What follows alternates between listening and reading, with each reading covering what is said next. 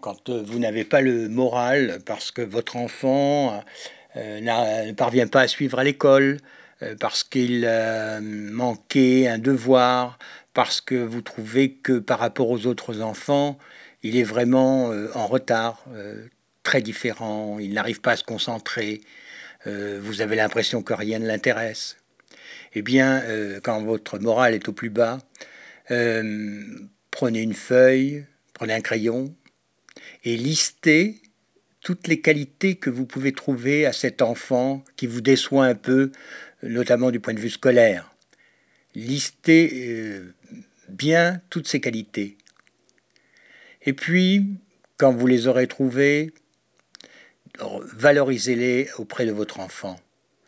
Montrez-lui qu'il euh, a des qualités, que c'est un enfant extraordinaire, extraordinaire par sa dyslexie. Sa dyslexie, vous savez, elle va l'obliger à être créatif, à trouver des solutions pour euh, pallier à ses déficiences, à ses manques. Et plus tard, cette créativité va lui servir pour bien se débrouiller dans la vie. Rassurez-vous, il s'en sortira beaucoup mieux que vous ne pensez. Donc essayez mon petit truc et vous verrez les résultats.